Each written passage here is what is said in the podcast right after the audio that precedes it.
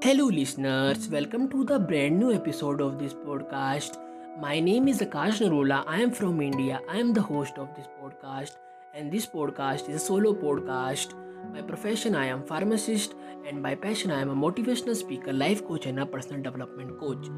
Before starting the podcast, I want to tell that I discussing about the commitment, how commitment plays important role in personal life and in professional life so let's get started the podcast. Commitment leads to growth. Commitment leads to success. Commitment leads to progress in life. If you are committed to your goal, your needs, your interest, your wants, your colleagues, then you will be successful in life. Your life become purposeful in life. You lead to prosperity prosperity in life. For example, if you want to buy a gift for your friend on his or her birthday.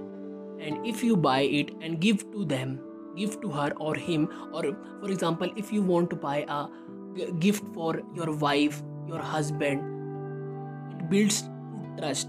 If you are committed to your goal if you buy a gift for her or him then it will lead to trust. If you don't buy she will she or he will get rid of you.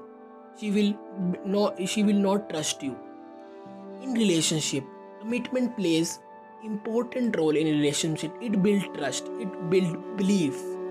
It uh, give a fruitful marriage life and fruitful relationship. So commitment plays important role in business and in relationship also. Business builds on trust and commitment leads to our trust. Commitment is a path to our trust. Friends if you are committed to your goals your needs, your wants in your career. This plays important role. Commitment takes time to build. It takes patience to build.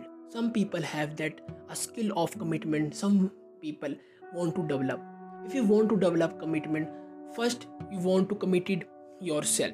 Then you will be committed around the person, around your the person, up, around the surroundings, around the person, around your surroundings. So commitment plays all over growth in life in any area of life